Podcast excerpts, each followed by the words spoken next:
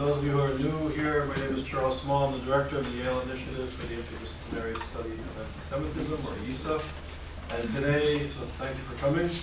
Today, uh, we're really happy um, to have Professor David Menashri here. The title of his talk will be Iran, the Middle East, and the USA following the presidential elections, a view from Jerusalem. Uh, Professor Menashri is uh, the director for the Center of Iranian Studies at Tel Aviv University. He's also the dean of uh, overseas students um, at Tel Aviv University. He's the dean of the University Special Programs Division. He's the incumbent of the Parviz and Pouran uh, Nazarian Chair for Modern Iranian Studies at Tel Aviv Universities, at Tel Aviv University, and he's also the uh, professor at the Department of Middle East History and African Studies. And he's the chairman of the Maccabean Foundation, which provides, does amazing work actually in Israel, helping to uh, fund uh, scholarships for Mizrahi or uh, Sephardic uh, Jewish students from deprived backgrounds uh, in Israel. They do amazing work. Uh, the Menashri has been here several times. He's a friend of YISA. He's on this trip and uh, on other trips, he's traveled all over the world speaking about Iran. Um, he was a Fulbright scholar at Princeton and at Cornell. Uh, University, he's taught at the University of Chicago, the University of Melbourne, the University of Munich, and Waseda in Tokyo. Um, he's the chairperson of the International Sephardic Educational Fund and the president of the Citizens Empowerment Center in Israel, trying to bring about reform to the Israeli uh, electoral system. Um, he was given Ford Foundation funding, Fulbright Foundation funding, also Ben Gurion Foundation funding on, on many projects. He's widely published uh, academic books and articles and journals and uh, newspapers. So he's really, I think, the leading expert on Iranian issues uh, in the world and certainly from Israel. And I think the title of the talk today, from our perspective, um, I would argue that the view from Jerusalem and the views from the Middle East and from the region are really important to, to understand. And I think we seem to have placed ourselves in a bubble, uh, perhaps at Yale and perhaps even in Washington, regarding the, the threats and the issues that are really at stake, not only for, for Israel and demonization and what I call the genocidal anti-Semitism of the regime uh, vis-a-vis Israel, but also in terms of human rights, the subjugation of women, of gay people, of the Baha'is and other religious uh, minorities in Iran, the sort of differentiating of citizenship, the threat uh, of destabilizing the Middle East, the threat to Sunnis, uh, countries. The list goes on. I know David will give us a perspective from Jerusalem and, uh, and the view of Jerusalem into the, this whole situation at a very important moment. So thank you for being here.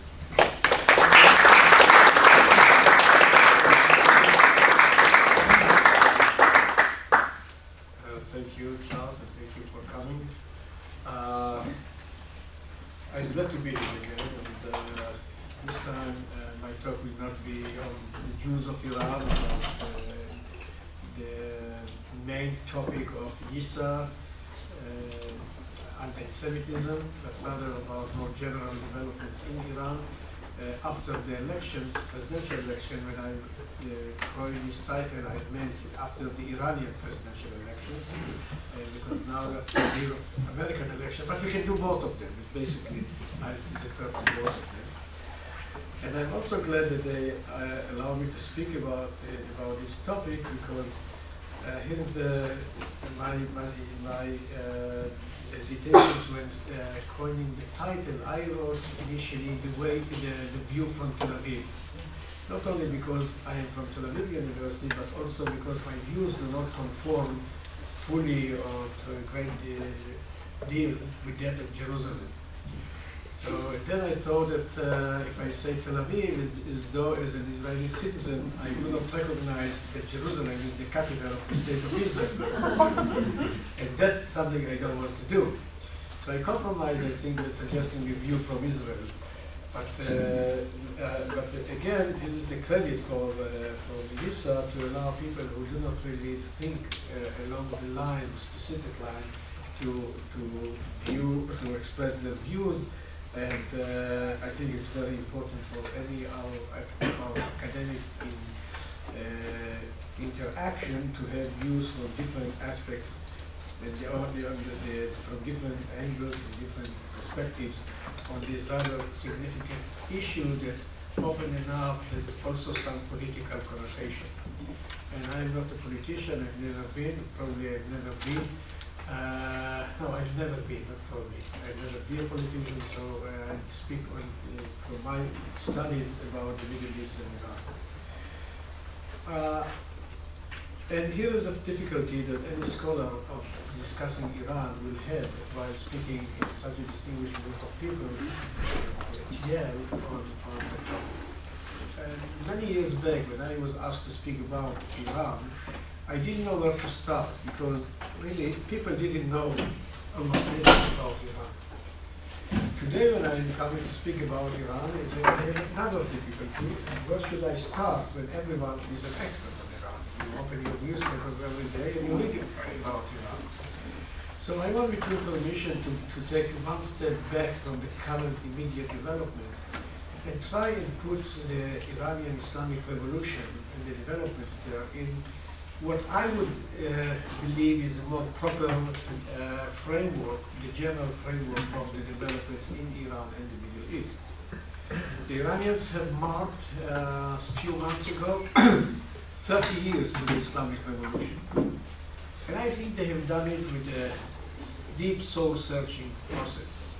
With the main question in the air being, is what we got 30 years after is what our parents or ourselves were aiming at in 1979 when we joined Ayatollah Khomeini to topple the Shah and establish the Islamic Republic of Iran. I think that if you ask yourself also what is behind the students or young people riots in Iran following the presidential Iranian elections, this is the same question.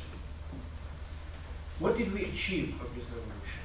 To what degree the the results of the revolution so far conform with the aims of the people who sacrificed so much in participating in a magnificent movement to overthrow the powerful Shah and establish the first Islamic Republic in the, modern Middle East. But I think if you ask this question of young people in Iran, not even not young people in Iran, it's very likely that the answer will be no, our expectations were much higher than what we expect, when we see today. The Iranian people, more than any other people in the Middle East, they have fought in the last hundred years to achieve two main goals that I can very briefly term them the, the struggle for bread and freedom, welfare and liberties. Thirty years after the Islamic Revolution, this has not been yet achieved. The degree of disillusionment, disenchantment that you see in the Iranian streets go back to this frustration from the results of the revolution that do not conform with what the revolution used to be in the beginning. So if you look at the goals of the revolution, uh, the Iranian Islamic revolution, like any other revolution in history or any other political change in history, they have two main aims in mind. First, when you take over, your main aim as a political system is to maintain in power. And I think in this sense, the Islamic Revolution has been so far fairly successful. 30 years after, we have the same Islamic regime in place. Uh, I don't know what will happen tomorrow, but so far it is fairly stable and in control over instruments of power.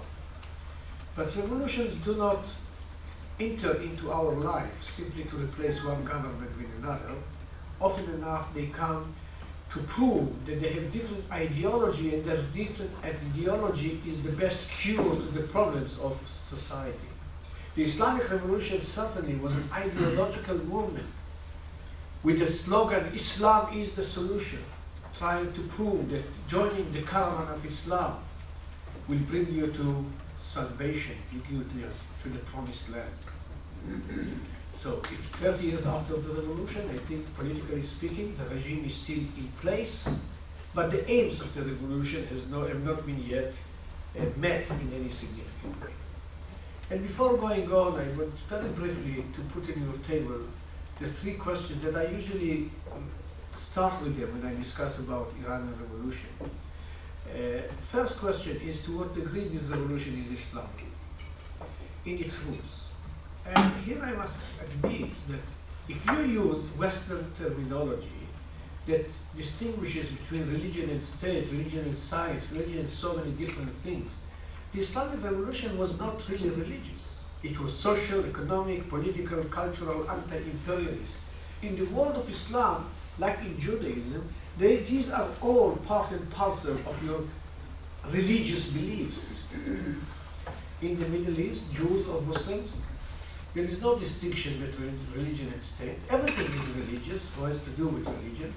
Even what we eat is being defined by religion. Social structure, political system. So if you use Western terminology, the revolution was much wider than pure religious revolution in the narrow Western meanings of the term. It was, however, religious in Middle Eastern terminology. What I'm trying to say here is that the people who joined Ayatollah Khomeini did not join merely to replace one government with another. They didn't join Ayatollah Khomeini with the hope of bringing Islamic regime. They brought Ayatollah Khomeini because life was miserable and people were looking to hope to improve the life of themselves and at least achieve their children. I put it differently and I often say, uh, not that I'm proud to say this, but as the way I recognize myself. I lived in the last in the last two years of the Shah's rule in Tehran, doing study uh, with the support of the Ford Foundation in Tehran University. Had I been Iranian citizen, I might have joined Ayatollah Khomeini, and not because of religion and not because of Islam, because life was so bad. And Khomeini provided the hope that the future will be brighter.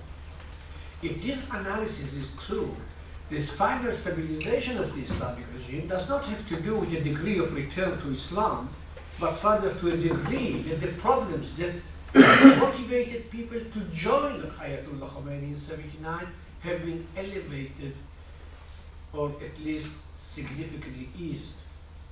30 years after, this did not happen. And what did happen is that revolution, which was so initially social, political, cultural movement, turned to be an Islamic revolution. It's an Islamic revolution in its results rather than in the aims, if you use Western terminology. I hope I made this point clear. And I want to move to another question, to what degree the philosophy of this regime conforms with Islamic philosophy. Well, here is the question, what is Islamic philosophy? Is there one thing that you can say, this is the Islamic philosophy? This is the philosophy, is Islamic ideology? Well, of course there is one. There is one Judaism, one Christianity, and one Islam. But we don't live today exactly according to what Judaism used to be 3,000 years ago, or Christians today do not live according to what Christianity used to be 2,000 years ago. And Islam today is not exactly what the Prophet Muhammad brought to uh, to this world in the 7th century. We live today by our interpretations of the principles of faith. And in each generation, different locations, there are different interpretations that can be regarded as valid and appropriate. When Khomeini came to power in 1979, there have been seven grand Islamic authorities, grand ayatollahs in Iran. None of them supported Ayatollah Khomeini. The highest ranking Ayatollah in Iran at that time, most learned and much more respected, academically speaking, religiously speaking, in terms of his uh, religious standing, was Ayatollah Shariatmadari, who was forced under house arrest and he, until he passed away seven years later. The most leading Ayatollah, well, maybe not the most leading Ayatollah, but the man that Ayatollah Khomeini picked up to be his successor after his death, Ayatollah Montazeri, a leading Iranian Ayatollah, does not have the right today to speak to his students. There are people here from the Human Rights Documentation Center, and they can tell you more information about so many people who are, don't have the freedom to speak, even if they are prominent scholars not to speak, not to speak about professors at universities. What we saw in Iran, therefore, is a revolution in understanding Islam, even more than it's Islamic revolution in terms of ideology. And here I usually like to quote an Iranian thinker who was one of the leading figures in the cultural revolution in Iran. He was the head of the cultural revolution movement in Iran after the Islamic Revolution's success. Abdul Karim Soroush, who said the sentence that I think contains all what I want to say in one, in few words. He said, there is no one interpretation of Islam. There is no one interpretation that is better than the other, and there is no final interpretation of Islam. And in a very courageous way, he added, and there can be no official interpretation of Islam. Namely, even an Islamic regime cannot come and tell you this is the sole way to understand the principles of faith. Because I happen to think so. That's not Islam. There, are, there is a degree of pluralism in religious thinking. Khomeini's philosophy represented one extremist trend in the world of Islam that he brought them to the center in case of Iran to power, influencing movements like Hamas, Hezbollah, Islamic Jihad, FIS, and other movements in the story, in, in the Middle East. And the third question that brings us closer to our topic of current developments is to what degree the policy of the Islamic regime conforms with the uh, ideology of Ayatollah Khomeini of 30 years ago. And here again, like any other Islamic revolution in history, look at the French Revolution, Chinese Revolution, Russian Revolution, whatever. Look at any government who takes over. There is a huge difference between what leaders say before taking power and what they do after taking power. Well, it's not criticism of anybody. It's natural. And that's the way it should be. When you are in opposition, you express your worldview. You say what you want to do. There is no tax on promises of election campaign. Then somehow it happens that you are elected. And then you can only do what you can do. Certainly, it's not what you promised. We had a prime minister in Israel, Arik Sharon, who immediately after being elect, uh, elected, he started, he initiated unilateral withdrawal from the Gaza Strip, totally unlike his pledges during the election campaign. And he was challenged on this point. He said, uh, following Sunday, said, what you see from here, from the chair of the prime minister, you don't see from there, from the benches of the opposition. So if you are a candidate, you say what you want to say, then you can be prime, prime minister totally different. That's the same thing happened to the Iranian Revolution. I know you're thinking about other administrations. It happens other as well too. but it's not, it is not typical to the Iranian Revolution, but it's also Islamic Revolution. I'll make it very concise, saying that wherever there was a clash between ideology and the interest of the running system or existing system, the interest of this uh, the ruling system or of Iran, of the interest of Iran as being viewed by the ruling system, won over ideology. We don't have much time to go into details. I've done it last previous time I've been here, and I don't want to go into examples, but take my word. I'll give you maybe one sentence. One fatwa, one religious decree that was published by Ayatollah Khomeini, the founding father of the Islamic Revolution, when he was asked about this gap between ideology and interest he issued a religious decree stating that for the sake of the public interest, for the sake of maslahah, public interest, interest of the people, an Islamic regime is entitled to destroy a mosque and suspend the five basic principles of Islam. What else do you need to legitimize uh, preference of interest over, over ideology? Now, on what issues to compromise, in what ways to adopt pragmatic policies. On these, there are differences of opinion between different factions in Iran. And there are many factions, many trends within Iranian uh, political system, but let me just refer to two main camps or trends or waves. The one that we usually call reformist, pragmatic, liberal if you want, moderate if you wish, on the one hand, and the more radical, extremist, conservative trend on the other side. Of course, each of them has different uh, sub-groupings in, in, in the camps. Let me say a word about the more pragmatic element. Well, I think that the Islamic Revolution has produced, after 30 years, a magnificent young generation of people, students, girls, boys, whom you could see in the streets of Tehran recently, that are struggling for freedom more than we see them in other parts of the Middle East. Iran is the, the most active student organizations in the Middle East, the best, in my view, cinema industry, the most active human organizations. Uh, they have the newspapers in Iran are interesting to read until they are being shut down by the government. Uh, intellectuals write books that are amazing for me to see them being published in Iran, not really under Ahmadinejad, but before Ahmadinejad. Uh, so, and I so just imagine that Iran has now six, almost 60% of the student body is composed of women. 60 years ago, there was, a, a there was not a single girl studying in any Iranian university. So I think that whoever looks for the, the future, a, a nation that has a wonderful young boys and girls and students and women that the Iranians have, they have a bright future. The problem is not with the people. The, the problem is with the running, with the, with the government in power. So, so it go out of this, uh, and I, I spoke about newspapers, you know, I spoke few years ago in Tel Aviv uh, in about the relative freedom of expression in Iran, and if, uh, one of our officials told me how you can speak about even relative freedom of expression when 100 newspapers were shut down in the last five years, between 2000 and 2005.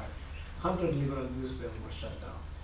And my answer was show me in other countries in the Middle East, which is 100 liberal newspapers to shut them down. shut down 100 liberal newspapers. Still, for my, I look, I look at the half full of the glass right now. That is half full of the glass. And you speak about intellectuals being being in jail. Yeah, but you know, get- they give you a title of a book published in Iran by Akbar Ganji. He's now in the United States. He was jailed after the publication of the book, and you hear the title of the book.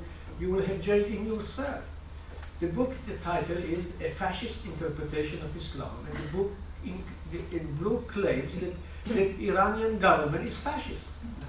Well, of course, you can't publish such a book in Tehran and be free the day after. and, uh, and, and when I spoke about it, an Iranian friend of mine, is professor of one of the universities of this rather dichotomy between free expression and suppression. He told me, you know, they tell you there is no freedom of expression in Iran. That's not true. We have freedom of expression. What we don't have is freedom after expression. Think about it, it's very, very, it's deeper than it sounds. They go, they struggle, and I admire this civil society of Iran. But my problem is they don't have any say in formulating Iranian policy on any meaningful thing on the top of their national security issues. So our problem is not with, my problem is not with civil society. My problem is that this civil society and the reform movements, they don't have much influence in how to run the state. Full power is still in the hand of the more radical, extremist, conservative groups, led by Khamenei, Ahmadinejad, Mesbah Yazdi, and I don't want to confuse you with other names, which they have four elements in power. First, they speak in name of God. In the Middle East, it's so great that you wake up in the morning and you know exactly what is the will of God. Hmm. And you share it with the people and say, well, that's the way you should behave because that's what God wants. I don't know, if Skype or whatever, contact with, with heaven every day and they know exactly.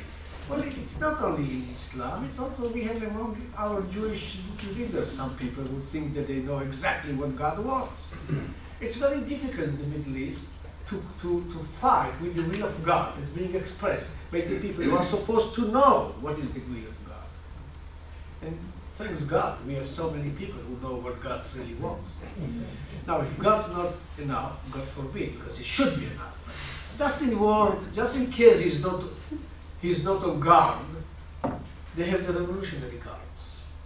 Now, if you're a revolution, you have the will of God on one side, the army and the revolutionary guard on the other side, you are safe. What else you, you need? Well, there's one other thing that it's good to have, is the will to fight for your, for, main, for keeping your power in hand. And the clerics in Iran did not take power 30 years ago to concede it voluntarily. They learned the lesson of their own revolution, and there was a students' uprising and rioting in the streets of Tehran. One thing they say was for me very impressive. Say, we are not going to let them to do to us what we did to the Shah 30 years ago. They certainly learned the lesson of their own revolution. And I quote you just one sentence from the, what the man who is being, who is believed to be the mentor of Ahmadinejad, that he said in a Friday sermon, whoever thinks that Islam is religion of mercy does not understand what is Islam. Islam is a religion that dictates to us to take sharp sword and cut the heads and tongues of people who act or speak against us. And this is the mentor of, of Ahmadinejad. God forbid, Islam is a religion of mercy. But there are such people like Mesbah Yazdi who would even claim that Islam is not religion of mercy. They started their, every step and say Bismillah Rahman Rahim in the name of merciful God. But then can you say that Islam is not religion of mercy? But it was said by a leading Ayatollah, mentor of Ahmadinejad, one of the most powerful men in Iran today. The other advantage that they have is that uh, there is no opposition. Well, of course, there, there, there are oppositions, and they hate each other more than they hate the regime in Tehran. In the early days of the revolution, I, was, I spent much of my time speaking with the leaders of different factions of the Iranian revolution, mainly in Paris, which are uh, situated. And it was amazing, you know, speaking with Bakhtiar, rather than telling you what is wrong with the regime in Tehran, he was speaking against Bani Sadr. Bani Sadr was speaking against Amini, Amini against someone else to the point that I thought that these people have been all corrupted by French culture. I mean, I mean, in the positive meaning of the word, they think that they are Jean d'Arc, Napoleon Bonaparte, or Charles de Gaulle that single-handedly will save the nation. I can promise you one thing: the next leader of Iran will not come to Iran with Air France like Khomeini did. It will come from inside the country. And uh, so this, this movement, and I see them in Los Angeles now, in Great Neck, and Kings Point, and all over uh, London and Paris, They're still, you know, criticizing, but this is not the hope for changing Iran, and I think we'll come to it later, the hope is from inside Iran. Now, what was the led these young people in Iran to the streets after the elections? And I don't, want to go into these elections. It's very difficult even for me to call this June 12th elections elections. But I think that they represent a significant disillusionment of the children of the revolution from the result of these movements 30 years ago. As I said earlier, these two uh, aims of the movement, welfare and freedom, have not been achieved. There is no greater welfare for the poor people of Iran today that used to be under the Shah. And there is no greater freedom for the people of Iran today, or not significantly much freedom today that used to be before. Under the Shah, and I lived in Iran the last two years of the Shah's rule, and I must tell you, I learned to appreciate democracy living in a non-democratic system for the first time in my life. Only people who practice or live under a non-democratic system can understand what is the value of democracy. And I hope that the young people sitting here would not take democracy as for, for granted, because it's the most important thing that we have in our life. But under the Shah, to speak against the Shah was crime. Today, to speak against the ruling system is a sin, and I don't know which one of them is better. Certainly, today is not much better than it used to be before the revolution. It was, in a way, also this movement, a reaction to the change in the elections of last November in, in, in America.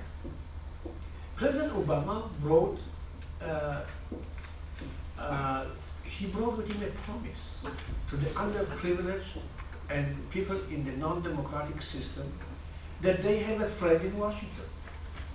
Now, let me put it bluntly. Wherever there is a Democrat president in the White House, you can rest assured there's going to be a revolution in Iran. And I'm not against it, God forbid. On the front, I was quoted in, I, I was in November 4, 2008, and quoted one newspaper to say that this election in America was one of the most happiest day in my life. And I really enjoyed this to see the young people in the streets, joyful, and, and these winds of change coming. Because I'm not, uh, and you see my views about dialogue, I'm not against the concept of dialogue. But I'll tell you what's my concept which is different from what's in, in Washington today. But history of relations between Iran and the United States is very brief. America is in the Middle East only since the Second World War II, basically. I don't, I discount, I don't speak about missionary groups who have been in the 19th century. Politically, America is in the Middle East after the withdrawal of Britain after World War II. Now, 51, those of you who remember, Mossadegh in Iran, the prime minister, who led to the uh, exile of the Shah with the, the raising this, this uh, philosophy of nationalization of oil. He led this movement to success. In 1951, you remember who was the president of the White House? It's Harry Truman. 61, 62, Khomeini became a national hero in Iran, opposing the Shah's policies and his white revolution. The president is JFK. 78, 79, Islamic Revolution. Then you have Carter in the White House. And now you have Obama, which he came with a promise, and people viewed not, not because Democrat president wants to lead to revolution in other places, because they put human rights so high on their agenda. And if you live in Iran, you say, wow, now we have a president that we can go and struggle against our government to achieve freedoms with the backing of, of the President of the United States. This democrat system has given, and this is to, to convince that I think positively when I say that they have given support to these winds of change in movements in the Middle East, certainly in Iran, and especially President Obama. The way he came out of where he came from to achieve power was very impressive. His slogan, yes we can, came from what? Encourage many people. Now, this slogan is not Obama's slogan. Yeah, I remember 2005, the slogan of Ahmadinejad in his first election campaign was "Yes, we can." then I was told that it's a Chavez election in 2004. So that's not new, but it's it's very it captivated the minds of the people of America, that's what counts. Doesn't matter where you broke it from. It doesn't have to give footnotes. Yes, we can, as was mentioned initially by Chavez. we do it in our university life. We don't have to do it in politics. So, uh, so, and the way, of, you know the meaning of the word Obama in Persian? The way it's written, it means he with us. And the students were going to Obama, he is with us. And then later on they said Obama is, is, is not with us. And last November 4, when students were in the streets, one of the very attractive slogans was Obama, Obama, Obama, and how Obama, Obama, Obama. You are with them, with the government of Iran, or with us. And it sounds beautiful in Persian. Obama, Obama, Obama, and how Obama. So Obama is also named and also he with us. Are you with us or you with them? After coming to power, basically, these winds of change were translated into will to, to move things forward. Unfortunately, when they, for them, when they started their struggle, the President of the United States, well, maybe closed his eyes, eyes certainly closed his mouth, and he didn't speak about this movement. And were very disappointed from the perspective of Iranian students. Not that, not, not that President Obama was faced with an easy choice, because here is the White House President of America. In 1953, Americans interfered with Iran and turned to be very bad. In 1978, America did not interfere in America and was also turned to be not good.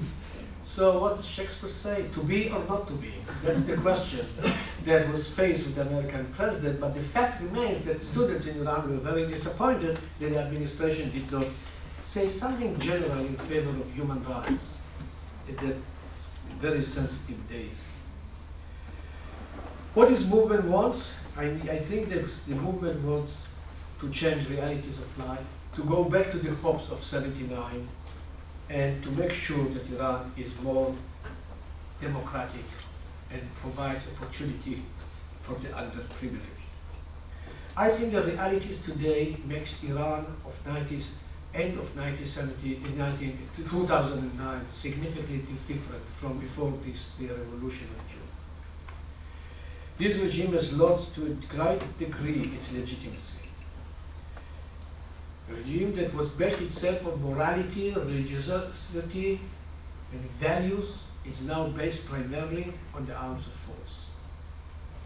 Ayatollah Khamenei, the supreme leader of Iran, did not behave like Khomeini, his predecessor, that always took care to be above the factions and remain the supreme leader of the entire nation.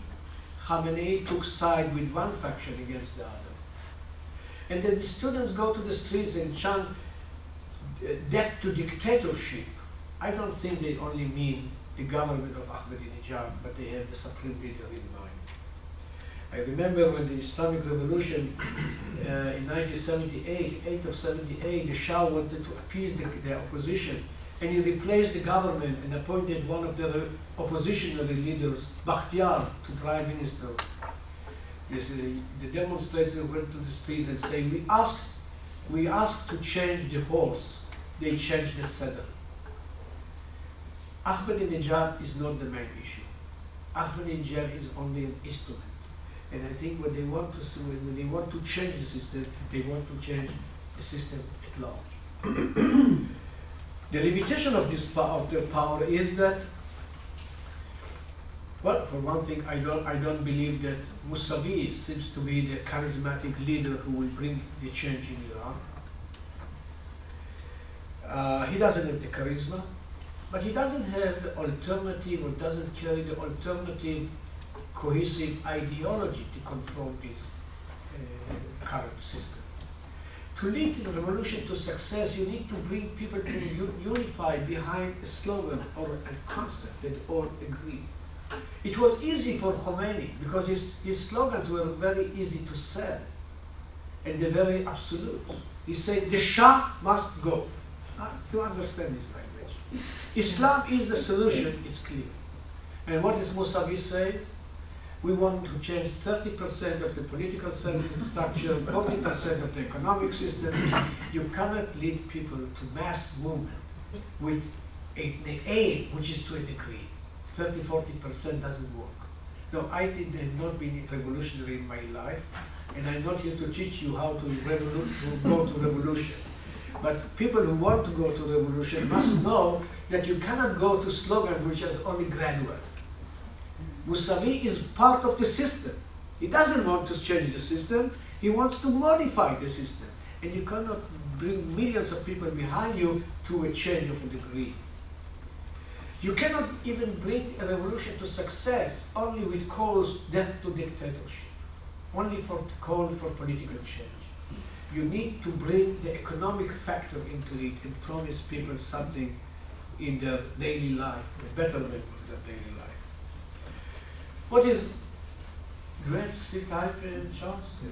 The time very brief. What is my, in my view, the problem that I see with Iran, the challenge of Iran? The problem is not with the people, as I said, it's not even with the government.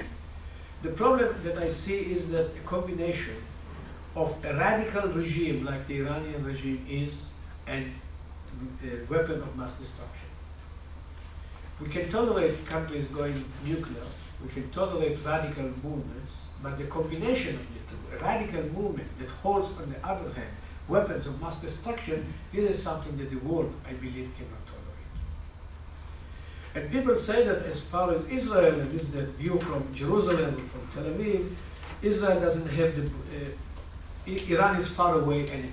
Well, Iran is not far away enemy. Iran is all over the borders of Israel. It's in Lebanon with the Hezbollah. It's in Gaza Strip with the Hamas. It is in the West Bank with the Islamic Jihad, and probably also within the Arab, some elements of the Arab citizens of Israel. Now imagine that Iran goes nuclear. The following day, Egypt, Turkey, uh, Syria, Saudi Arabia would also like to have nuclear weapons. And then what? This, this region, which is a madhouse without nuclear weapon, how it would look with each of these countries going nuclear.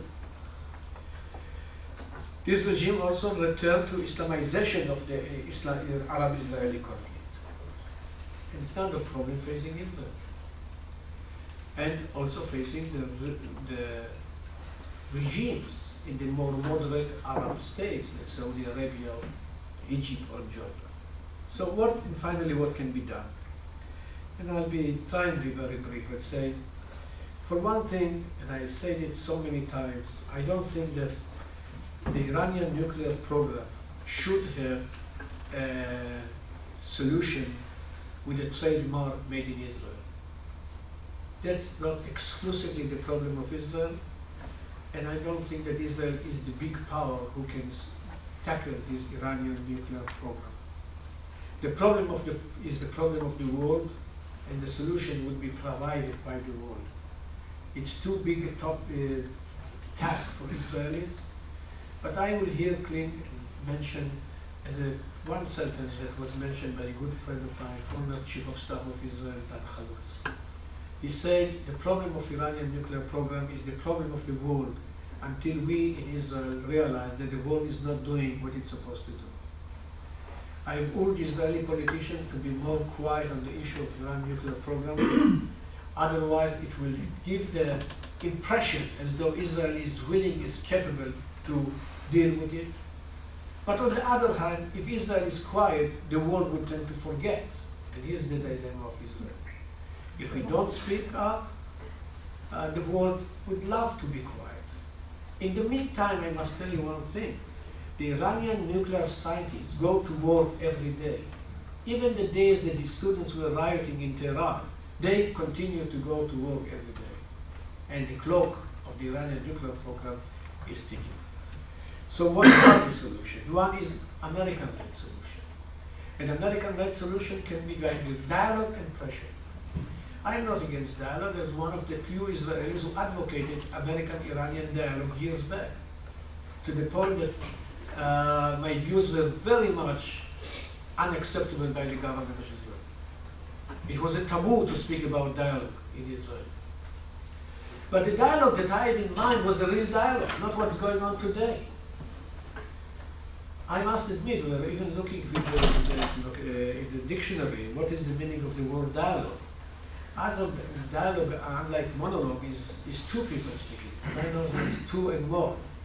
I was thinking dialogue as two people speaking. Americans sitting with the Iranians to solve the problem. That was my concept of dialogue. Otherwise, what is the difference between President Obama and President Bush? This five plus one did exist under President Bush. Dialogue, in my view, was that American and Iranians sit together and discuss. And this was, in my view, important for America, to have the Iranians sit with them. Iranians understood what is the challenge of this dialogue. They said that there is a policy of carrot and stick, and the carrot is poison. Yes, this carrot was poison for them. To sit with the Americans around the table with the flag of the United States and Iran, and my advice to the Americans would have been bombard Iran with chocolate, with candies, with good, gestures. Give them a few months, six months, a year, to come out with some accepted formula. If they will accept, wonderful. If they won't, as I believe they won't. Because the Iranians, it's very difficult for them, I don't want to say beyond it, to say yes or no. In Iranian diplomatic vocabulary, the word yes and no are totally unused. Their answers are often range from no, however, to yes, but. Uh-huh. And I know, and I knew in advance, that after months of negotiation, the Iranians will say yes, but. They don't say no, however. And then you go back to the first phase. And that's exactly what the Iranians are doing. and they are gaining more and more time. After the 1967 war, Hassanin Haikal, the close associate of President Nasser of Egypt, said that while the Arabs were playing backgammon, the Israelis were playing chess. And I think today the world is playing backgammon while the Iranians are playing chess. It should have been the other way around. Our policy towards Iran is not sophisticated enough. We trust God, we throw the dices and pray for good, good, good uh, luck. And the Iranians are more sophisticated. And I think we should learn from them to be more sophisticated, cunning, and shrewd in conducting policy.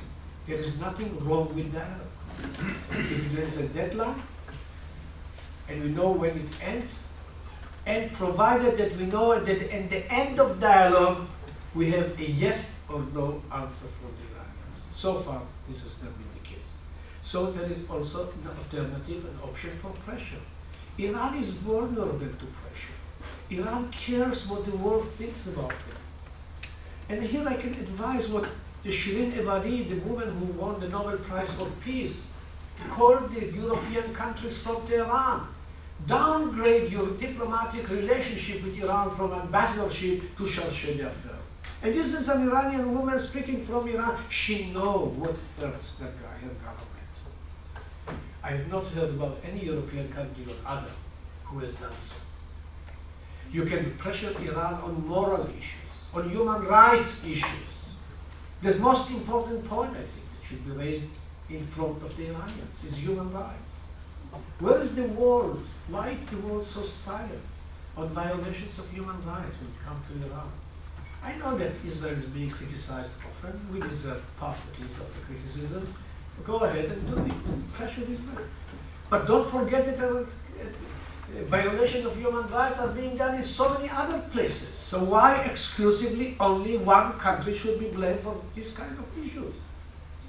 And I said, be my guest, criticize Israel. You are maybe right, but don't not only Israel, because I don't think it would be right to say that all the countries of the world are white and there is one thing which is black.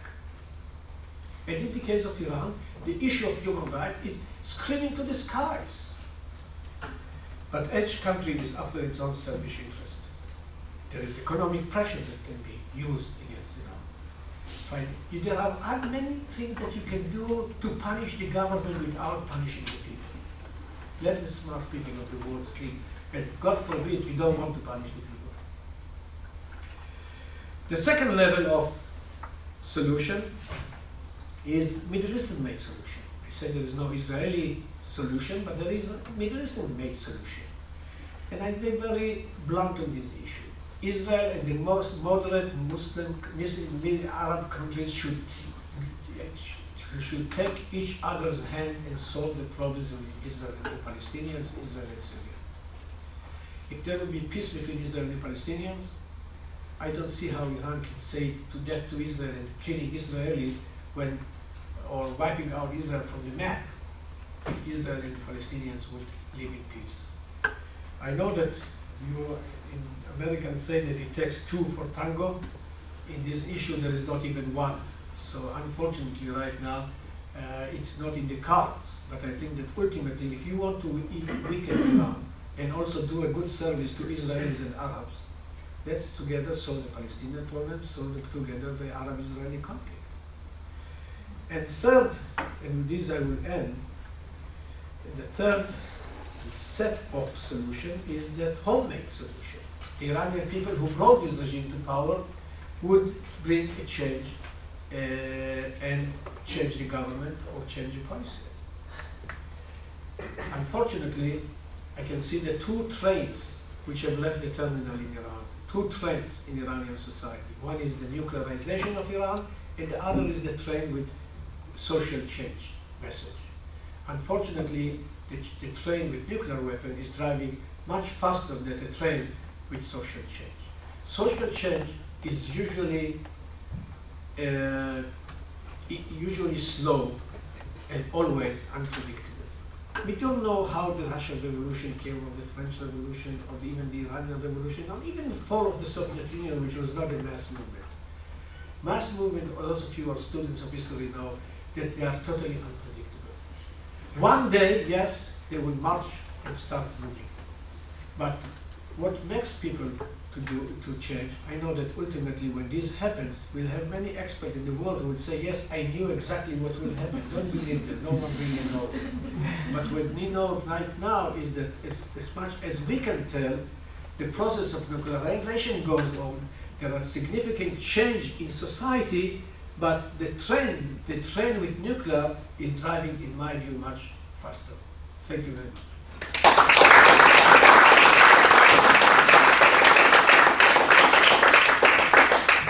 Thank you very much, David. So we have, we have about uh, 25 minutes for Q and A. Uh, and I'm going to start off, just, I was just on the internet now, as uh, we were speaking as I usually am. And uh, within the last, uh, less than an hour, the uh, IAEA came out with the report on the recent inquiries and trips to, to Iran to uh, to look at their nuclear facility. And in the report, they said just now that there's many unanswered questions and that they want more answers, and that they've said now for the first time, the the IAEA, for the first time, has said that there's other secret sites uh, in Iran that they want to know about. Um, So, in light of the update, uh, I know Renee is here, I know she must have some questions as well from the Iran uh, Documentation Center. Can you comment on the Obama strategy of, uh, you- you spoke about the carrots and sticks and the five plus one. It seems to me that the Obama administration um, is entering into dialogue, but they've sort of separated the nuclear issue from the human rights issue. And uh, I think that speaks uh, in terms of the policy uh, funding of groups within and without, uh, outside of Iran and within the United States. And um, to me, the implications are disturbing. That I don't, by separating these two issues, even if the nuclear issue was somehow settled, which it doesn't seem that it's going to be, if it is settled and the human rights issue is sort of taken away from this, it would empower the regime to continue to abuse their own citizens. So, how, how do you, in light of the human rights issue, how do you see the negotiations over nuclear questions by the Obama administration? Are they taking an appropriate tact? Are they dealing with the issues that need to be addressed? So, uh, if we wait until uh, human rights issues will be resolved to start negotiations, like Israelis who wait until Muslim Arab countries are democratic before we start negotiations. We will not start negotiations ever. So, I don't think we can have to wait until Iranian uh, Iranian human rights record will be 100% white before we start negotiations. Uh, negotiation means one of the aims is to resolve such problems as well. To be honest with you, when I thought about dialogue with Iran before the recent developments, it never occurred to me the dialogue that is meant by America is the five plus one. I always thought in terms of bilateral dialogue. And there was a lot to Iran to gain and a lot for America to gain.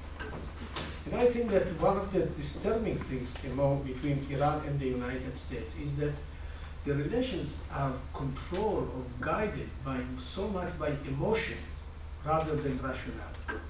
The two countries have so much in common. And Iran should be very thankful to America, you know, the country that has done the greatest services to Iran national interest in the last 20 years is the United States of America. America removed the enemy number one of Iran, Saddam Hussein, from their western borders. America removed the enemy number two of Iran, the Taliban in Afghanistan. But they have their own peculiar way to thank America for such great services. It means also that there is some common ground and common interest between the two, the two countries. America has never taken any inch of Iranian territory. It's never threatened the sovereignty of Iran. Other countries around it did. So there are, I think, base, there is basis for uh, better relationship between the two. The problem is for the Islamic revolution in Iran, which has withdrawn so many principles on their ideological agenda. To accept the America, America is uh, almost an admission of a total failure of the Islamic revolution. And that's why I was so eager to see dialogue. To have the Iranians sit with the Americans will change the nature of this regime. They cannot be the same regime as before if they sit with the Americans. About the Obama administration, the only thing I can say as someone who wants to come back again and again to America uh, is, uh, no, I know it's, it's just kidding. In your country, it's, it's a free country. As I said before, I am totally in favor of dialogue with Iran. I am totally in favor of any concession that the administration would like to do to the Iranians, provided that they will stop their nuclear program and respect human rights. That's the only bottom line that I have. As it seems today, is that America is so eager to have some kind of engagement that he forgets from time to time to ask for some preconditions. For example, I would have insisted after the June uh, problems in Tehran, the dialogue would be bilateral. Unfortunately, I don't know why America did not ask for bilateral uh, dialogue. So, And uh, I just make a comment and the question. Just a comment would be in terms of human rights, it- it's amazing that the regime just appointed a new defense minister who has an Interpol warrant for uh, bombing the Jewish community center in Buenos Aires, Argentina. And now it seems that Yemen is very open, uh, the the regime is supporting uh, civil war in Yemen very openly and actually warning the West not to intervene. So they're very, they're very emboldened, It's pretty amazing, and Obama is not responding, which I find interesting. I, I, pick up just a little bit, um, right? Um, why, you, so you mentioned that, um, that the world, that the world is not holding Iran, the Iranian regime accountable for human rights. And you mentioned that it's in self-interest. Can you expand on that a little bit? Why, why is it that the world doesn't hold Iran accountable? You know, you know, you know the answers better than I do, but I can. Well. I think, I think that uh, the world is composed with uh, particular nation states, with uh, each of them its own uh, national interest. They, I don't think the question is being asked what we can do together, but what is the impact of such an act on each of us in particular. For example, Germany, Italy, France. Well, I can accept statements that are made by uh, Angela Merkel are very good. But then you look at the volume of trade between the two countries, they go to the sky. So if I'm Iranian, I say, okay, they speak up, but they certainly, don't punish us. I'll give you an example of more uh, uh, effective European uh, policy.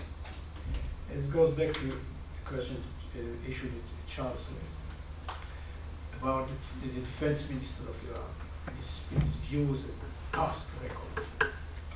In, 19, in April 1997, a court in Berlin found Iranian leaders guilty in involvement in acts of terrorism in Germany. The case of Mykonos trial, a Kurdish leader was killed in restaurant in, in Berlin. All European, all EU countries returned their ambassadors from Tehran. This was a big punishment for the Iranians. I don't think it's coincidental that a month later, the Iranians voted for Khatami, a moderate, pragmatic candidate to be the, the president of Iran. And this relates to what Shirin Ebadi called. If there will be a concentrated world attitude toward it, Iran is not as strong as we tend to believe. They are much more vulnerable. They are much more careful of their respect in the world and they, how the world views them, even how the Americans view them. But what can we do when you have, well, I, I did a long session today without mentioning two names of two countries. China, Russia. How you can convince them? Russia is happy that Iran goes nuclear? I don't think so. But maybe the Chinese don't care so much, but uh, the Russians know exactly who is Iran. Both of them, by the way, have problems with small Islamic minorities. The Chinese in July had confronted with student movements uh, or young movement in, in China, Muslims, and they, the Russians been in Chechnya for a long time. Interestingly, Iran doesn't criticize China or Russia. No, they can speak about Palestinians all the day, about suppression of Palestinians, but when other Muslims are suppressed by good friends, it's, it's quiet. Look at Iranian newspapers, see if you find anything to, on these issues. So it's not only Iran, but also the European, also other countries. At the end of the day, they want to have their own uh, their own interest. And I remember in when uh, American President Ronald Reagan uh, announced embargo, economic embargo against Iran in the early 80s, after, during this hostage crisis, uh, or, or after.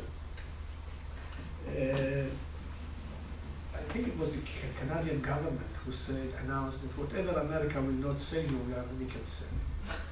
So if you have friends like the Europeans and, uh, and others, uh, you, you cannot go that far. Uh, I, I think that today the world is not sufficiently supportive of the United States and policy towards the United, towards Iran cannot be left to the Americans alone. This should be a worldwide effort and what you ask them actually is not much, is suspend the nuclear program. Respect more human rights. Uh, thank you for your presentation. Um, in your presentation, you identified three possible solutions for preventing um, um, Iran from going nuclear. One is sort of a world global solution um, led by the United States. One is sort of a Middle Eastern regional solution, which sort of establishes peace between Israel and Palestine. And uh, another is sort of an intra-state solution, which is sort of um, um, a grassroots um, level um, sort of revolution within Iran. Um, but one of the things that you strongly sort of discouraged against or, or, or sort of um, cautioned against is sort of a, a unilateral Israeli move to prevent um, Iran from um, um, going nuclear.